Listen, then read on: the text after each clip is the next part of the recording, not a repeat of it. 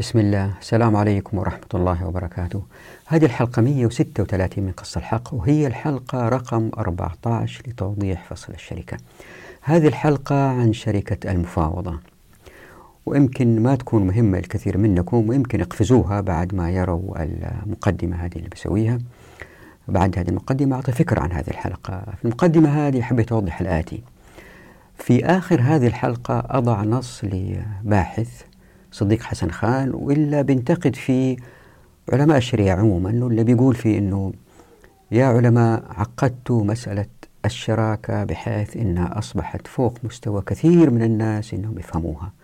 فعموم الناس بيتشاركوا وما عندهم من المعرفة لفهم هذه المصطلحات عنان مفاوضة مضاربة حتى بعض الفقهاء يلخبطوا فيها.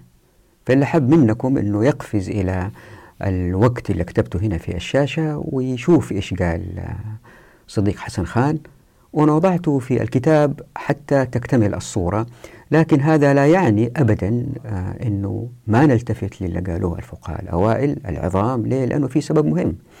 هم قالوا هذا الكلام حتى يضعوا من خلال القياس الشروط اللي تجنب الناس الوقوع في الإثم. فكان همهم أن الناس ما يتحاسبوا في الآخرة ويقابلوا ربهم من غير آثام. هذا السلوك أدى إلى أنهم يضعوا هذه الشروط اللي توجه الناس. طب في ناس ما يعرفوا هذه الشروط ولا شافوا الفقهاء وأتشاركوا واشتغلوا. عندها عندما تظهر هذه الاختلافات بينهم اللي بيصير يذهبوا إلى قاضي أو آه ناس في الحارة أو يحلوا هذه المسألة إذا كانت صغيرة. إذا كانت كبيرة جدا يذهبوا إلى قضاء متخصص وما إلى ذلك. فاللي بيصير من أقوال الفقهاء هؤلاء كلهم إنهم ما بيقولوا للناس روحوا للدولة خذوا موافقات أو أول شيء أفهموا كيف الشركة تشتغل واشتغلوا. لا وضعوا لهم شوية شروط سهلة بسيطة حتى إذا اختلفوا يرجعوا لهذه الأعيان اللي أتشاركوا فيها سواء مال أو أجهزة أو معدات يرجعوا لها لأنهم عارفين قيمتها عندما دخلوا في الشراكة زي ما وضحت في الحلقة الماضية. وهذه الحركية أنه عدم الذهاب للدولة لأخذ الموافقة تؤدي إلى إطلاق الناس إطلاق شديد فيزدهر الاقتصاد. والمسألة ليست بذات التعقيد يعني أنا راح أسهلها الآن وأتكلم عن الأنواع الخمسة للشركات هي أكثر من خمسة لكن الأساسية خمسة سموها الفقهاء لكن الأساسية اللي أتكلموا فيها الفقهاء هي الخمسة واللي بدأنا فيها. قلنا إنها شركة الأبدان أول شركة تحدثنا فيها وقلنا إنها أساسا تعتمد على المشاركة بمهارات الأفراد وبأبدانهم. طبعا ما نقدر نقول كل شركة مفصولة تماما عن الثاني لا الشركات تتداخل.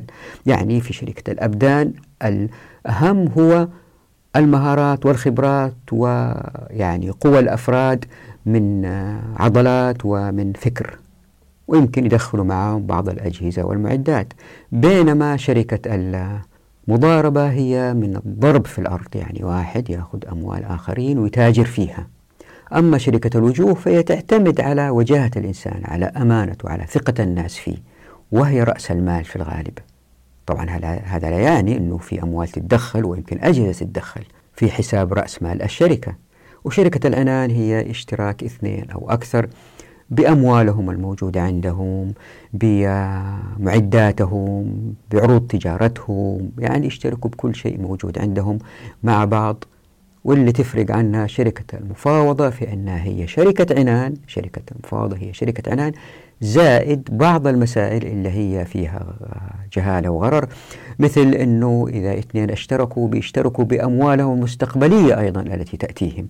مثل واحد يرث مثلا أموال كثيرة بالتالي عنده مال كثير والثاني عنده مال قليل. فكيف هذا اللي عنده مال قليل الآن يشارك هذا أبو المال الكثير؟ يعني يأخذ منه فيها, فيها ظلم. واشتركوا أيضا في الضمان مثل أحد الشريكين يتخذ قرار سلبي سيء في الشراكة أو يضر الشركة يخسر الشركة فالآخر يتحمل معه جزء من من نصيبه في هذه الشركة رغم أنه هو ما أخطأ. لذلك الفقهاء قالوا هذه مرفوضة تماما مثل الشافعي وبعض الفقهاء زي ما رح نشوف إن شاء الله في هذه الحلقة وضعوا لها شروط وهذه الشروط اللي هي في شركة المفاوضة إذا الواحد نظر لها يجد أنه كل الفقهاء تقريبا في نفس البوتقة في نفس الدائرة لأنهم بيرجعوا للقياس إلى قال الله عز وجل وقال الرسول صلى الله عليه وسلم. والآن لإعطاء فكرة عن هذه الحلقة.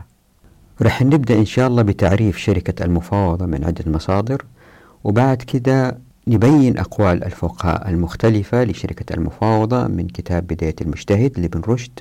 بعد كده نقرأ نص لابن قدامة يوضح الخلاف بين الفقهاء وأسبابها. تلاحظوا من النصوص أن الشافعية والحنابلة لم يجيزوا شركة المفاوضة وأن الأحناف والمالكية أجازوها لكن بشروط. ورح ننظر بعد كده لهذه الشروط ونبين أنه إن طبقت فما في اختلاف جذري بين المذاهب وأنه جميع المذاهب تؤدي إلى رفع الكفاءة الإنتاجية. لكن شركة المفاوضة من غير الشروط اللي وضعوها المالكية والأحناف قد تؤدي لخفض الكفاءة. فنركز على كلمة عدوانه في نص من الشيرازي واللي هو من مذهب الشافعي ويرفض طبعا شركة المفاوضة إذا كان فيها عدوان من أحد الشركاء ويتحمل الشريك الآخر هذا العدوان. ومن المسائل المهمة في هذه الحلقة هي المقارنة بين شركة الأبدان وشركة المفاوضة من حيث الكفاءة. هذه مسألة صعب شرحها هنا. اللي حاب لازم يتابع الحلقة حتى تتضح له هذه المسألة. وأنا أعتقد أنها مسألة مهمة لأنها تجلي اللبس بين موقفين قد يظهرا متضادين متناقضين. فالشرح في هذه الحلقة إن شاء الله يبين أنهما ليسا متضادين. بعد كده أثير السؤال لماذا الإمام مالك رضي الله عنه أجاز المفاوضة ولم يفعل ذلك الإمامين الشافعي وأحمد؟ وبين أنه الإمام مالك فصصها إلى عقدين بيع ووكالة. طبعا هنالك العديد من النصوص اللي رايحين نقرأها حتى نستنتج أنه المذاهب الأربعة كلها في بوتقة واحدة برغم ظهور أقوالهم وكأنها مختلفة. بعد كذا أثير سؤال مهم وحاول أجاوب عليه وهو جواب مختصر لهذه الحلقة لكن حتى تزداد القناعة بالإجابة على هذا السؤال سنركز عليه مرارا وتكرارا في الحلقات القادمة ألا وهو لماذا لا توجد نصوص في الشريعة واضحة عن الشراكة؟ برغم أن الشراكة هي عصب الاقتصاد لكن تركت للفقهاء ليجتهدوا لوضع هذه الشروط. ونحاول نجاوب على هذا السؤال واللي هو يمكن الواحد يقول باختصار كل هذه الشروط اللي وضعوها أهم محور فيها إبعاد الناس عن الدولة في الحقوق وإطلاق أيدي الناس في العمل والإنتاج. فلطالما كانت السلطات بعيدة فالمسائل بخير. طبعا المسألة ليست بهذه البساطة لكن فيها نوع من التبيان حتى تقتنعوا إن شاء الله بإذن الله. والآن إلى التوضيح. هذا النوع من الشراكة نادر الحدوث. ومن تعريف شركة المفاوضة أن يعقد الشريكان الشراكة على أن يشتركا فيما يكتسبان بالمال والبدن وأن يضمن كل واحد منهما ما يجب على الآخر بغصب أو بيع أو ضمان. ويمكن أهم فارق بين هذه الشراكة وغيرها من الشراكة هو أن يضمن كل شريك تصرفات الشريك الآخر وأن يضيفا إلى الشركة كل ما يحصل عليه مستقبلا من مال يرثانه أو يوهبانه ونحوهما من مكتسبات. في تلخيص جيد لشركة المفاوضة في بداية المجتهد يقول ابن رشد القول في شركة المفاوضة واختلفا في شركة المفاوضة فاتفق مالك وأبو حنيفة بالجملة على جوازها وإن كان اختلفوا في بعض شروطها وقال الشافعي لا تجوز. ومعنى شركة المفاوضة أن يفوض كل واحد من الشريكين إلى صاحبه التصرف في ماله مع غيبته وحضوره. وذلك واقع عندهم في جميع أنواع الممتلكات.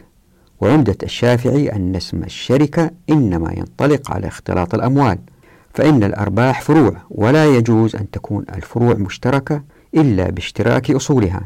وأما إذا اشترط كل واحد منهما ربحا لصاحبه في ملك نفسه فذلك من الغرر ومما لا يجوز. وهذه صفة شركة المفاوضة. وأما مالك فيرى أن كل واحد منهما قد باع جزءا من ماله بجزء من مال شريكه ثم وكل واحد منهما صاحبه على النظر في الجزء الذي بقي في يده. والشافعي يرى أن الشركة ليست هي بيعا ووكالة. ابن قدامة لخص شركة المفاوضة بالقول وأما شركة المفاوضة فنوعان أحدهما أن يشتركا في جميع أنواع الشركة مثل أن يجمعا بين شركة العنان والوجوه والأبدان فيصح ذلك. لأن كل نوع منهما يصح على انفراده فصح في غيره. والثاني أن يدخل بينهما في الشركة الاشتراك فيما يحصل لكل واحد منهما من ميراث أو يجده من ركاز أو لقطة. ويلزم كل واحد منهما ما يلزم الآخر من إرش جناية وضمان غصب وقيمة متلف وغرامة الضمان وكفالة. فهذا فاسد. وبهذا قال الشافعي وأجازه الثوري والأوزاعي وأبو حنيفة. وحكي ذلك عن مالك وشرط أبو حنيفة لها شروطا وهي أن يكونا حرين مسلمين وأن يكون ما لهما في الشركة سواء وأن يخرجا جميع ما يملكانه من جنس الشركة وهو الدراهم والدنانير. واحتجوا بما روي عن النبي صلى الله عليه وسلم أنه قال إذا تفاوضتم فأحسنوا المفاوضة. هذا الحديث آه، رح نعلق عليه بعد فترة. ولأنها نوع شركة يختص باسم فكان فيها صحيح كشركة العنان. ولنا أنه عقد لا يصح بين الكافرين ولا بين كافر ومسلم فلم يصح بين المسلمين كسائر العقود الفاسدة. ولأنه عقد لم يرد الشرع بمثله فلم يصح كما ذكرنا. ولأن فيه غرر فلم يصح كبيع الغرر. وبيان غرره أنه يلزم كل واحد ما لزم الآخر. وقد يلزمه شيء لا يقدر على القيام به وقد أدخل فيه الأكساب النادرة والخبر لا نعرفه ولا رواه أصحاب السنن يعني الحديث. ثم ليس فيه ما يدل على أنه أراد هذا العقد فيحتمل أنه أراد المفاوضة في الحديث ولهذا روي فيه ولا تجادلوا فإن المجادلة من الشيطان. وأما القياس فلا يصح فإن اختصاصها باسم لا يقتضي الصحة.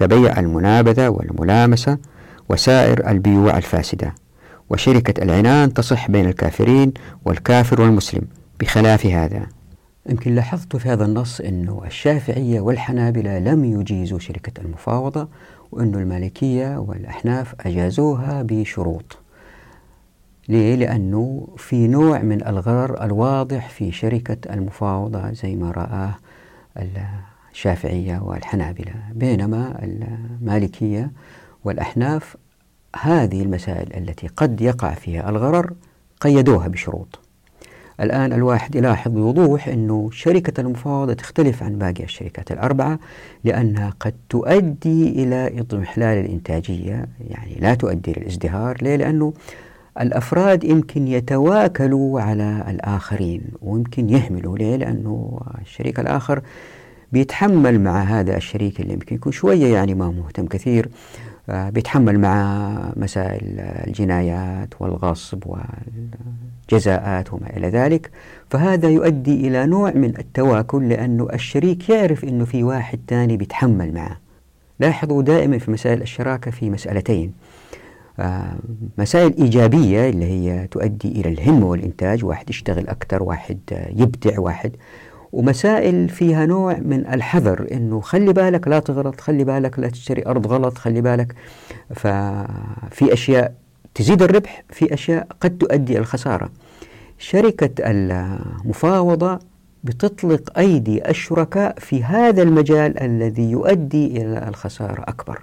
وبالتالي الإنسان يمكن يكون متهور أكثر وما يدرس القرار بجدية كافية. فلاحظوا هنا في النص الآتي من الشيرازي كلمة بعدوانه. وهو من المذهب الشافعي وبيقول وأما شركة المفاوضة وهو أن يعقدا الشركة على أن يشتركا فيما يكسبان بالمال والبدن وأن يضمن كل واحد منهما ما يجب على الآخر بغصب أو بيع أو ضمان فهي شركة باطلة. لحديث عائشة رضي الله عنها. طبعا المقصود بالحديث هنا زي ما وضحوا المطيع في المجموع هو حديث عائشة المذكور في الصحيحين. بلفظ كل شرط ليس في كتاب الله فهو باطل لحديث عائشة رضي الله عنها ولأنها شركة معقودة على أن يشارك كل واحد منهما صاحبه فيما يختص بسببه فلم تصح كما لو عقد الشركة على ما يملكان بالإرث والهبة. ولأنها شركة معقودة على أن يضمن كل واحد منهما ما يجب على الآخر بعدوانه فلم تصح. بعدوانه فلم تصح. كما لو عقد الشركة على أن يضمن كل واحد منهما ما يجب على الآخر بالجناية. فإن عقد الشركة على ذلك واكتسبا وضمنا أخذ كل واحد منهما ربح ماله وأجرة عمله. وضمن كل واحد منهما ما لزمه بغصبه وبيعه وضمانه. لأن الشرط قد سقط وبقي الربح والضمان على ما كان قبل الشرط. ويرجع كل واحد منهما بأجرة عمله في نصيب شريكه لأنه عمل في ماله ليسلم له ما شرط له ولم يسلم فوجب أجرة عمله. تلاحظ هنا في النص أنه برغم آه، توضيح العدوان اللي يرفضه الشيرازي لكن يوضح للشركاء إلا ما عليهم فعله إنهم اشتركوا بالخطأ في شركة المفاوضة وكسبوا بعد كده قرروا التراجع عن هذا النمط من الشراكة. فبيقول إنه على كل واحد من الشريكين أن يرجع بأجرة عمله في نصيب شريكه. تذكروا هذا مشابه لما ذكرناه في شركة الأبدان من إصرار المذهب الشافعي على تقسيم الربح كأجرة بين الشركاء وبين كيف أنه هذا يؤدي إلى رفع الكفاءة. ويمكن إلا وضح النووي صاحب المجموع من أن الشراكة هي في الأصول وليس في الفروع وهي الأرباح تأكيد على تلافي الضرر. فهو يقول وقال الشافعي رضي الله عنه لا يجوز ومعنى شركة المفاوضة أن يفوض كل واحد من الشريكين إلى صاحبه التصرف في ماله مع غيبته وحضوره. وذلك واقع عندهم في جميع أنواع الممتلكات. وعمدة الشافعي أن اسم الشركة إنما ينطلق على اختلاط الأموال. فإن الأرباح فروع ولا يجوز أن تكون الفروع مشتركة إلا باشتراك أصولها. وأما إذا اشترط كل واحد منهما ربحا لصاحبه في ملك نفسه فذلك من الغرر ومما لا يجوز. وهذه صفة شركة المفاوضة. يعني السبب الرئيس لبطلان هذه الشراكة هو أن كل شريك كفيل ووكيل وضامن للآخر في تصرفاته حتى وإن كان فيه عدوان كالغصب مثلا. وسبب آخر هو الجهالة بكل ما يضاف أو ينقص من رأس المال مستقبلا. فمن أحكام شركة المفاوضة عند الحنفية مثلا واللي هو واضح في هذا النص خلينا نقرأه. وإذا كان أحدهما يعمل في مال مضاربة كان ما يخصه من الربح بينه وبين شريكه شركة مفاوضة. وإذا ثبت في ذمة أحدهما دين بتجارة وشبهها كان الآخر متضامنا فيه. ويشبه التجارة الغصب والاستهلاك والوديعة الموجودة أو المستهلكة والعارية لأنه إذا غصب أحدهما شيئا كان ضامنا له والضمان يفيد له تملك الأصل المغصوب. فيكون كالتجارة التي ملكها بالشراء فالدين الذي يلزم بسبب الغصب كالدين الذي يلزم بسبب التجارة فيكون الشريكان مفاوضة متضامنين في أدائه ومثل الغصب الوديعة. فإذا أودع شخص عند أحد الشريكين شيئا وأنكره أو استهلكه كان ضامنا شريكه معه فيه كالتجارة ومثل ذلك العارية. وكذلك إذا كفل أحدهما شخصا في مال بإذن صاحبه فإن شريكه يكون متضامنا معه في دفع ذلك المال. لكن إذا كفل أحدهما شخصا بنفسه أو كفله بدون إذنه فالشريك الآخر لا يلزم بذلك ويخرج مما سبق ما لزم أحدهما مما لا يشبه التجارة كدين المهر والخلع والجناية والصلح عن دم العمد والنفقة فإن كل ذلك لا يضمن فيه الآخر. هذا بالإضافة إلى أنه كل شيء اشتريه أحد الشريكين كإطعام أهله وكسوتهم يقع على الشركة وكذلك المتعة والاستئجار للسكنة والركوب للحاجة. كل ما يشتريه أحدهما مما يتعلق بذلك يكون خاصا به. ومع ذلك فإن الآخر الذي لم يشتري عليه أن يؤدي ويرجع على شريكه بما يستحقه فيما دفعه من مال الشركة. فزي ما أنتم شايفين هنا يستحيل إلى حد كبير تحقق المساواة بين الشركاء. الأمر عسير هذه مسألة صعبة جدا. لذلك قال الشافعي رحمه الله لا أعلم في الدنيا شيئا باطلا إن لم تكن شركة المفاوضة باطلة ولا أعلم القمار إلا هذا أو أقل منه. هنا وضعت توضيح لما قاله الشافعي تحت الحرف ميم اللي حب يوقف الشاشة ويقرأها. وبالنسبة للحديث فاوضوا فإنه أعظم البركة وقوله إذا تفاوضتم فأحسنوا المفاوضة وهذا الحديث اللي استدلوا به من أجازوا شركة المفاوضة فإنه لم يصح شيء منه عند الشافعية والحنابلة. هنا أبغاكم تتذكروا مسألة مهمة. ألا تشبه هذا شركة المفاوضة؟ ألا تشبه ما يحاول علماء أو فقهاءنا المعاصرين الآن بالنظر في شركات التأمين وإيجاد مخارج لها حتى تكون آه، جائزة. يعني شركات التأمين هذه بتأخذ من الناس أموال عشان تغطي عدوان الآخرين. الناس اللي يسوقوا بتهور بيعتدوا شركة التأمين بتغطيهم. طيب يمكن واحد يقول بس أهو الأحناف والمالكية أجازوا شركة المفاوضة. لا أجازوها بشروط. هذه الشروط إن طبقت تسحب إلى الكفاءة وتبعد عن الجهالة والغرر. فمثلا صفة شركة المفاوضة عند الإمام مالك هي أن يفوض كل واحد منهما إلى الآخر التصرف في حضوره وغيبته وتكون يده كيده ولا يكون شريكه إلا بما يعقدان الشركة عليه. ولا يشترط في المفاوضة أن يتساوى المال ولا أن لا يبقي أحدهما مالا إلا ويدخله في الشركة. هذا الشرط الذي ذهب إليه المالكية من أن الشركاء يضعوا أموالهم كلها في الشركة هو مهم من ناحية كيف؟ أنه طبيعة الناس عندما يتشاركوا ما يمكن يجي واحد ثري عنده أموال كثيرة يشارك واحد آه، عنده القليل من المال ولا واحد عنده مهارة عالية في النجارة والحدادة يتشارك مع عامل بالتساوي. لا هذا صعب جدا. فاللي يصير إنه الوضع الطبيعي مع اشتراط إنه يشتركوا باللي عندهم إنه الناس يتقاربوا في تكتلاتهم في مهاراتهم وامكانياتهم وأموالهم. يعني الناس المتقاربين في الأموال والكفاءة هم اللي يتكتلوا مع بعض ويسووا شراكة.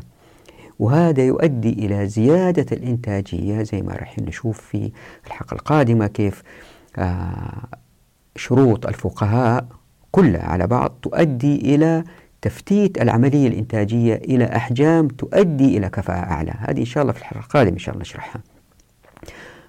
تأخذ عدة حلقات يمكن.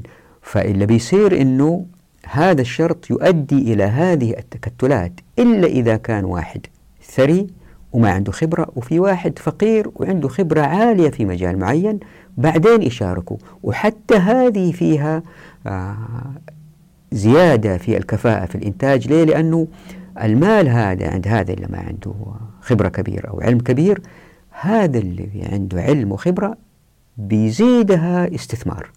هذا من جهة. من جهة ثانية أنه هذا القول يزداد صلاحية مع تقدم تطبيق الشريعة جيل بعد جيل. تذكروا دائما قلنا أنه كل ما طبقنا الشريعة مع الزمن كل ما ارتفعت وسمت قيم الناس عندما تسمو قيم الناس عندها ما في خوف من عدوانه. ليه؟ لأن الناس كلهم سامين في أخلاقهم وكلهم يخافوا الله سبحانه وتعالى. فهذا الشريك اللي بيشتغل بأموال غيره يمكن يكون حريص على أموال شريكه أكثر مما هو حريص على أمواله هو. إحنا الآن بنحكم على الوضع من خلال ظروفنا الحالية إلا ما طبقنا فيها الشريعة ولا أوجدت مجتمعات فيها خلل كبير في سلوكيات الأفراد. هنا يظهر سؤال يتصل بشركة الأبدان والكفاءة. وضعت هنا في الشاشة تحت الحرف نون نص عن أن شركة المفاوضة قد تكون بالأبدان دون الأموال وبالأبدان والأموال معا. فما في داعي أقرأ لكن أوضح نقطة هنا مهمة تتصل بالسؤال بشركة الأبدان والكفاءة وعلاقتها بشركة المفاوضة. قلت سابقا أن الشراكات الإنتاجية في العادة تحتاج لأفراد بمهارات ومقدرات مختلفة للتكاتف في أدائها. لاحظوا أنه في حلقات ماضية قلنا في فرق بين التكاتف والتكامل والتكامل هو الذي تحاول أن تدفع إليه الرأسمالية والتكاتف هو الذي تدفع إليه الشريعة. يعني التفاوت بين الأفراد في المهارات ضرورة لابد منها للشركات حتى تكون أعلى إنتاجية. الآن كيف نجمع بين هذين التناقضين من حيث الكفاءة؟ يعني كيف يكون الجمع بين ظاهرة ارتفاع الكفاءة بين الشركاء إن كانوا من مهارات متقاربة وبين الحاجة لمهارات متفاوتة لإيجاد شراكات الإنتاج؟ هذا التناقض الظاهر ينتفي إذا إحنا أدركنا مسألتين. الأولى هي العدوان. في شركة الأبدان تذكروا أنه ما يضمن الشريك عدوان شريكه. أما في شركة المفاوضة فعلى الشريك أن يتحمل سوء تصرفات شريكه. لذلك فإن شركة الأبدان لابد أن تكون أكثر كفاءة في الأداء لانتفاء التواكل بين الأفراد برغم اختلاف المهارات لأن لكل شريك مهامه المعلومة زي ما شفنا في شركة الأبدان. لذلك الواحد ما يتعجب أنه يرى تردد كثير من الفقهاء في إباحة شركة المفاوضة التي قد تؤدي للعدوان واللي أباحوها قيدوها زي ما رأينا بطريقة تؤدي لرفع الكفاءة. وزي ما رح نشوف أيضا. قلت أنه ما في تناقض إذا أدركنا مسألتين. قلت أنه الأولى هي العدوان. المسألة الثانية هي تداخل الشراكة مع الإجارة. كيف؟ فتح أبواب التمكين في الموارد والموافقات والمعرفة. زي ما قلت مرارا تعني ندرة العمالة إلا بأجر مرتفع. ولأنه معظم الناس بيشتغلوا لأنفسهم أو كشركاء مع غيرهم ولأنه معظم الناس يعتقدوا أنه مقدراتهم ومهاراتهم تفوق الآخرين ويعتقدوا أنهم أفذاذ إلا أن الفرصة لم تتح لهم. لإثبات ذلك فإن من أراد التكاتف مع الآخرين لإنشاء شركة ما عليه أن يقبل أحيانا بمن يعتقد أنه أقل منه مهارة ويعطي له نصيب من الشركة مرتفع وهو غير مقتنع فيه. لأنه مضطر ما في أجراء إلا نادرين. يعني هل عمركم شفتوا شريك اقتنع بما يأتيه من ربح إلا في النادر؟ ومتى ما اقتنع أو اضطر أحيانا بقبول الآخرين الأقل مهارة كشركاء بربح هو يراه مرتفع فإن في هذا دفع للشريك الأقل مهارة والآخذ لربح مرتفع للعمل بهمة. وهنا ترتفع الكفاءة ويرتقي الأداء ليصل لمستوى الشريك الأعلى. أما إذا لم يقتنع من أراد استحداث الشراكة بالربح المرتفع الذي يطلبه الآخر عليه أن يستأجر ذلك الآخر للعمل لديه بأجر معلوم. هنا أيضا ترتفع الكفاءة لأن العمل محدد وله متطلبات والتزامات لابد للأجير من القيام بها تحت عين المؤجر. وهذا مشابه اللي يقوموا فيه موظفين الشركات المعاصرة لكن الفرق هو في العدالة في التوزيع.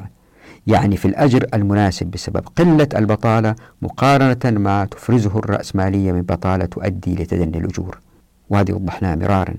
وهنا أيضا ترتفع الكفاءة لأن الأجر منصف. فمتى ما أعطي العامل أجرا مجزيا ارتفع الإنتاج. يعني يمكن تلاحظوا أنكم أعطيتوا لشخص أجر زهيد وهو مضطر أنه يشتغل عشان يأكل. تجده في الغالب يشتغل بطريقة فيها نوع من التضجر وما يسوي الشغلة مضبوط هذا إذا ما كان عمل في الشغلة حاجة تخربها بعد فترة حتى ينتقم. فهو إنسان مظلوم ومضطر لذلك قد يسيء السلوك وهذا الذي لن تؤدي إليه الشريعة. طيب سؤال سريع يعني لماذا أباح الإمام مالك شركة المفاوضة ولم يفعل ذلك الإمام أحمد والشافعي؟ السبب آه، هو أن الإمام مالك رضي الله عنه وأرضاه فصص شركة المفاوضة إلى عقدي بيع ووكالة.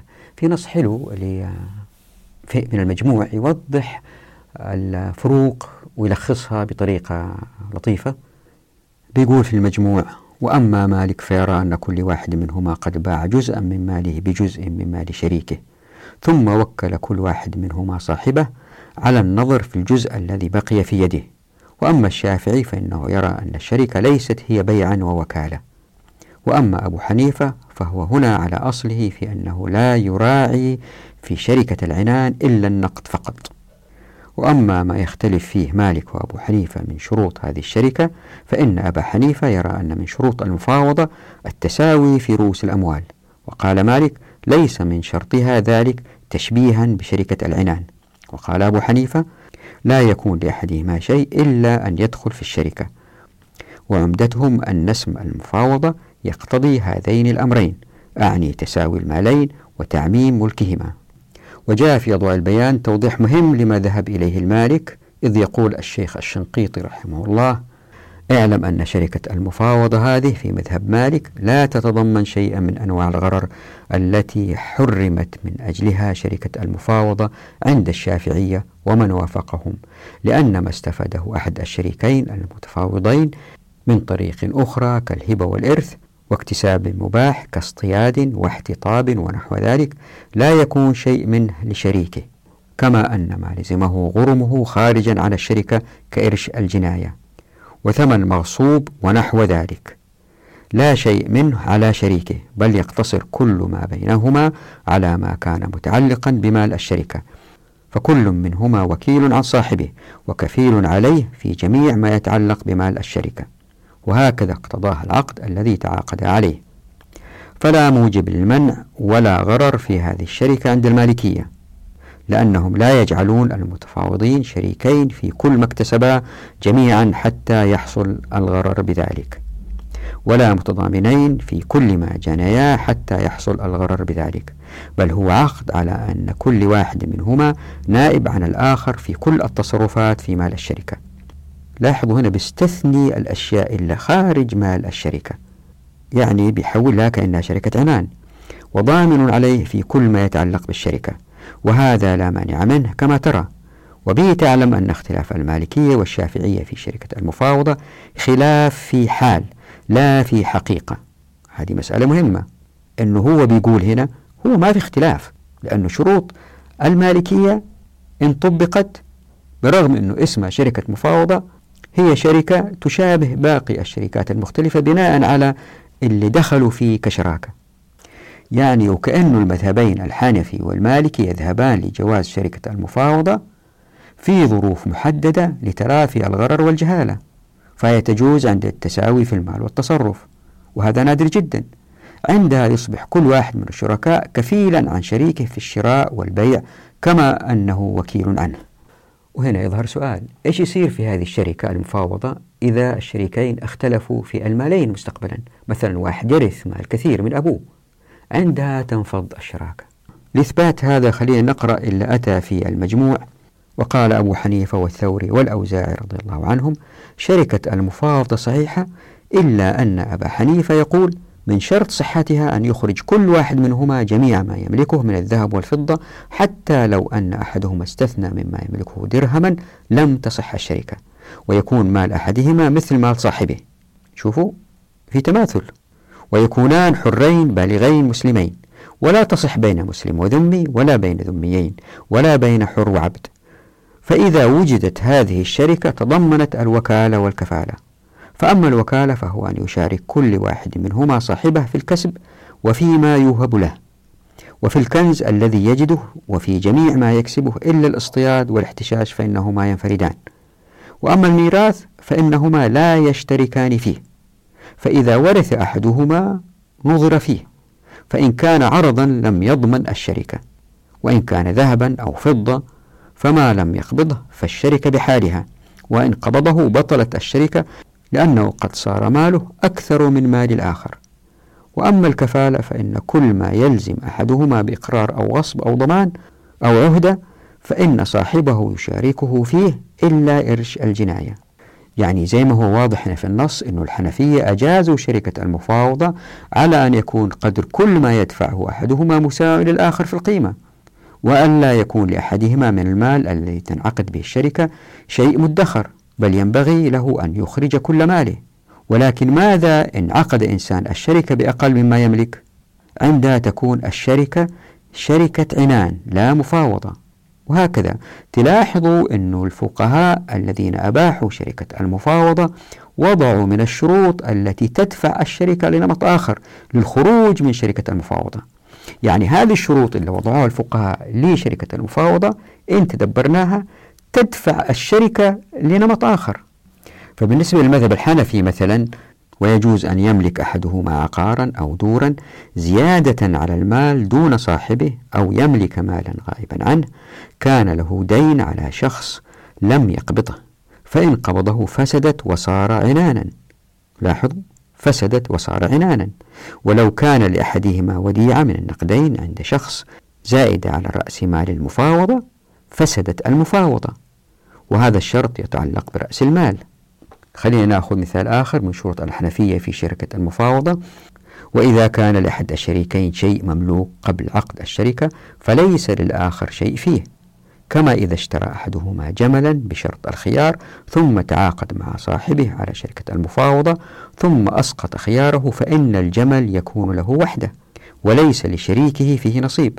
وإذا أودع أحدهما وديعة كانت كذلك عند الآخر. وهنا وضحت توضيح عن شركة المفاوضة عند الحنفية. إذا كان الشرط فاسد تحت الحرف عين. طبعا بالتأكيد يمكن معظمكم يسأل السؤال الآتي. إذا كان الاقتصاد هو عصب الأمة ويؤدي إلى عزتها لأنها تستطيع أن تصنع أسلحة طائرات وما حد يغلبها. إذا كان الاقتصاد مهم لماذا وإذا كانت الشراكات مهمة جدا في الاقتصاد لماذا لم تأتي الشريعة بنصوص واضحة توضح هذه المسألة وتركت لاجتهادات الفقهاء؟ الجواب هو كالآتي. والله أعلم أن الشريعة وضعت النصوص الأساسية الجذرية مثل الآيات الثلاثة الغنائم والصدقات والفيء اللي تحدد للدولة دخلها إذا كان لها دخل زي ما ناقشنا هذه المسألة. ولا تحدد ما للناس من حقوق من أحاديث الرسول صلى الله عليه وسلم في الوصول الخيرات في إحياء الأراضي في الضرر والضرار. هذه المسائل الأساسية في آه، فتح والتمكين في الموارد والموافقات والمعرفة وبحفر قنوات حقوقية إذا ساروا فيها الناس ما يتصادموا زي ما راح نشوف إن شاء الله.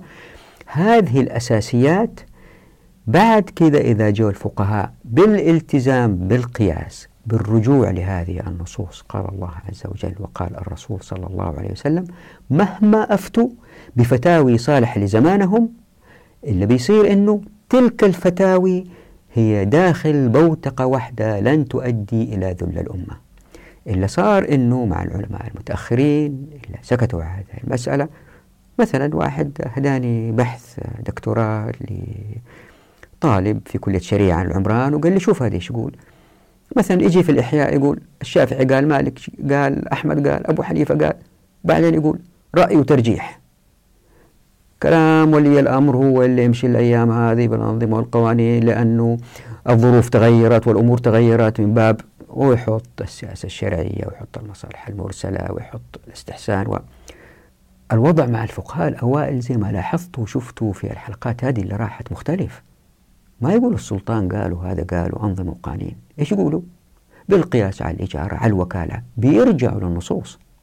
وهذا فرق جذري وضحته في فصل المكوس إلا ما شرحته فيديوهات لكن موجود في الكتاب كتابة. ويمكن من الملحوظات اللي لاحظتوها زي ما بلورها ابن قدامة لأنه أتى بعدهم أن الفقهاء كانوا خايفين على حصص الشركاء عندما يبدأ العقد عندما تبدأ الشراكة. وكانوا خايفين على توضيح مسؤوليات كل واحد منهم حتى تستمر الشراكة. ولأنه هذه الأساسيات وجدت بعد كذا ما يخافوا على المجتمع كيف ما ذهب. لأن المحصلة هي برغم اختلافاتهم ولاحظوا ما يطعنوا في بعض يحترموا بعض يقدروا بعض برغم كل هذه الاختلافات. والتي زي ما شفنا وزي ما راح نشوف إن شاء الله في الحلقة القادمة كلها تؤدي إلى زيادة الكفاءة في الإنتاج. مسألة أخرى آه لابد من توضيحها أنه مع تطبيق الشريعة وإذا كان النمط الإنتاجي في المجتمع يعتمد على الشراكات أكثر هذا لا يعني انعدام الأجراء. ليه؟ لأنه هذه الشركات اللي تشتغل أحيانا تحتاج ناس يجوا يشتغلوا لإصلاح مسألة معينة. مثلا شركة تستخدم الحاسب الآن كل الشركات تستخدم الحاسب الآلي و صار عطل في الأجهزة. يحتاجوا واحد مش بالضرورة يكون موظف دائم عندهم يحتاجوا واحد يجي يصلح لهم هذا العطل ويروح. هذا الشخص لأنه بيكسب بعمل القليل مبلغ جيد بيشتغل في شركة ثانية وثالثة ورابعة فتظهر طبقة من الأجراء اللي يأخذوا دخل مرتفع. هؤلاء ليسوا بالضرورة شركاء في جميع الشركات. فيكون في أفراد مأجورين وليس بالضرورة أن كل شخص يكون منتج كشريك وهذا أيضا يؤدي إلى رفع الكفاءة ليش؟ لأنه هذه الشركات تحاول أنها ما تجيب هذا اللي يصلح لها الكمبيوترات مستقبلا ليه؟ لأنها تريد تلافي المال اللي يأخذه حتى يعظموا الربح وهي ليست مسألة هؤلاء لكن أيضا تنطبق على أشياء كثيرة تؤدي إلى تخفيض العمالة المقنعة اللي لا تنتج شيء وهي عمالة باطلة مثل مثلا بدال ما يهملوا في الزبالة في المكتب يجي واحد ينظف من وراهم لا هم يشيلوا الزبالة يحطوها في السلة لأنهم هم الملاك للشركة فلا يريدوا دفع هذا المبلغ لهذا اللي ينظفوا مثلا يمكن هم بنفسهم يسووا الشاي والقهوة ما يجيبوا واحد قهوجي يسوي لهم الشاي والقهوة. وبالتالي هؤلاء اللي هم يمكن يشتغلوا الشغلات هذه لأن أبواب التمكين مفتوحة في الموارد والمرفقات والمعرفة هؤلاء بيصبحوا عملاء مأجورين إذا الناس رفضوا يشغلوهم كشركاء يصبحوا عملاء مأجورين في شغلات أخرى ما تحتاجها الشركات لأنها بتستغني عنهم فتظهر أعمال جديدة تناسبهم وبالتالي تزداد الكفاءة في المجتمع من حيث الإنتاجية لأنه الكل مشغول في حاجة مفيدة وليس الآن بيروقراطيات وناس يسووا شاي وناس يسووا قهوة وناس الله يكرمكم يلمعوا الأحذية في الشوارع وما إلى ذلك. تحدثنا عن هذه المسألة سابقا في التشغيل والبطالة وكيف أنه المجتمعات ترتقي أكثر وأكثر إذا كان حاولت تلافي البيروقراطيات. الآن خلينا ننظر لنص من صديق حسن خان من كتاب الروضة الندية واللي بينتقد فيه ما ذهب إليه الفقهاء الأوائل بأنهم وضعوا شروط شوية صعبة على الناس العاديين وأنهم تكلفوا في هذه المسألة.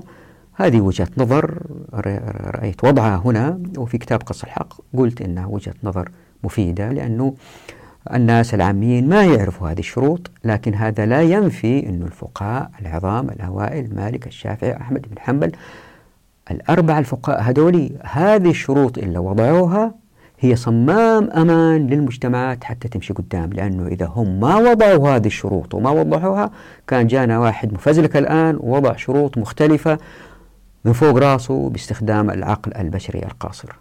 الله يرحمهم رحمة كبيرة الله يرحمهم الله يرحمهم للي قدموه للمسلمين. والآن لنقرأ هذا النص واللي بيقول فيه صديق حسن خان واعلم أن هذه الأسامي التي وقعت في كتب الفروع لأنواع من الشركة كالمفاوضة والعنان والوجوه والأبدان لم تكن أسماء شرعية ولا لغوية بل اصطلاحات حادثة متجددة. ولا مانع للرجلين أن يخلطا عليهما ويتجرا كما هو معنى المفاوضة المصطلح عليها. لأن للمالك أن يتصرف في ملكه كيف يشاء ما لم يستلزم ذلك التصرف محرما مما ورد الشرع بتحريمه. وإنما الشأن في اشتراط استواء المالين وكونهما نقدا واشتراط العقد فهذا لم يرد ما يدل على اعتباره بل مجرد التراضي بجمع المالين والاتجار بهما كاف. وكذلك لا مانع من أن يشترك الرجلان في شراء شيء بحيث يكون لكل واحد منهما نصيب منه بقدر نصيبه من الثمن كما هو معنى شركة العنان اصطلاحا. وقد كانت هذه الشركة ثابتة في أيام النبوة ودخل فيها جماعة من الصحابة فكانوا يشتركون في شراء شيء من الأشياء ويدفع كل واحد منهما نصيبا من قيمته ويتولى الشراء أحدهما أو كلاهما. وأما اشتراط العقد والخلط فلم يرد ما يدل على اعتباره وكذلك لا بأس أن يوكل أحد الرجلين الآخر أن يستدين له مالا ويتجر فيه ويشترك في الربح كما هو معنى شركة الوجوه اصطلاحا. ولكن لا وجه لما ذكروه من الشروط وكذلك لا بأس بأن يوكل أحد الرجلين الآخر في أن يعمل عنه عملا استؤجر عليه كما هو معنى شركة الأبدان اصطلاحا. ولا معنى لاشتراط شروط في ذلك. والحاصل أن جميع هذه الأنواع يكفي في الدخول فيها مجرد التراضي لأن ما كان منها من التصرف في الملك فمناطق التراضي ولا يتحتم اعتبار غيره.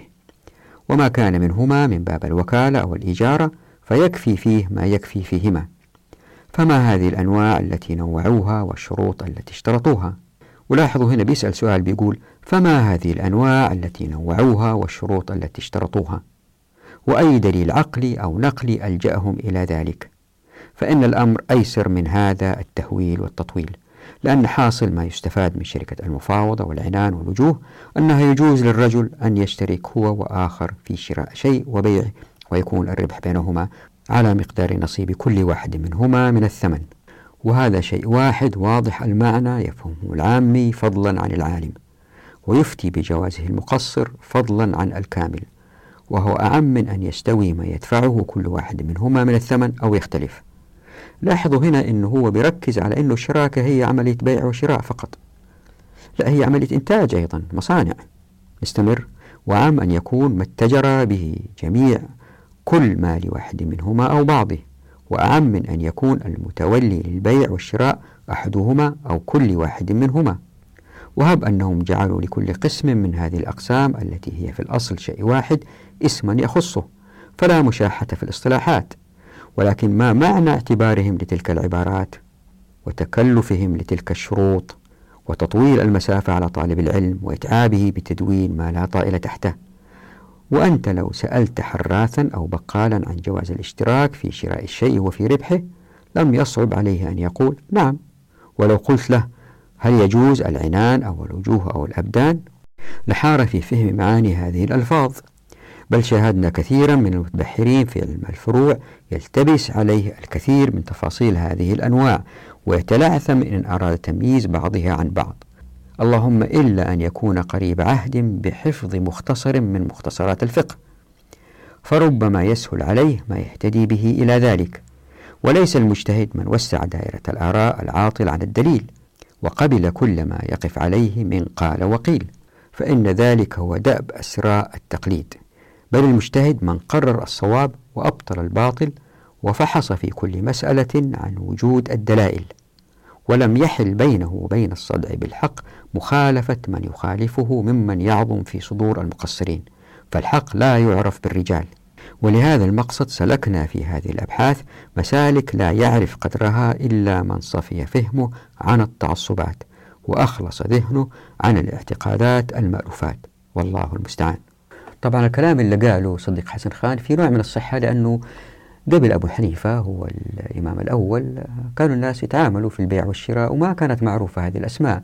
فالواحد يجد في كتب الفقه ما يشير إلى هذا. فمثلا في المدونة الكبرى سأل سحنوء بن القاسم بيقول له عن شركة العنان هي إيش؟ فبيقول له أنه مالك ما كان يعرف شركة العنان وهذا واضح من النص اللي وضعته في الشاشة عن شركة المفاوضة اللي بيقول قلت هل يعرف مالك شركة عنان قال ما سمعت من مالك ولا رأيت أحدا من أهل الحجاز يعرفه. قال ابن القاسم وما اشتركا فيه إن كان في جميع الأشياء؟ فقد تفاوضا وإن كان إنما اشتركا في أن يشتريا نوعا واحدا من التجارة مثل الرقيق والدواب. فقد تفاوضا في ذلك النوع. فأما العنان فلا يعرف ولا نعرفه من قول مالك إلا ما وصفت لك. وبكذا وبحمد الله وتوفيق. نكون شرحنا أنواع الشركات المختلفة وشروط الفقهاء فيها وإن شاء الله من الحلقة القادمة نبين المبادئ المهمة ونضرب أمثلة من نوازل وقعت والفقهاء أفتوا فيها من خلافات بين المتشاركين والفقهاء أفتوا فيها ورايحين تروا إن شاء الله بإذن الله أن الشريعة صالحة لكل زمان ومكان وأنه العقل البشري القاصر هو الذي أدى إلى مجتمعات الكفاءة فيها أدنى والتوزيع غير عادل. الحلقة القادمة والحلقة القادمة جدا مهمة لكن لا تفهم إلا بفهم الحلقة السابقة. نراكم على خير. نتوقف هنا. في أمان الله. ودعواتكم.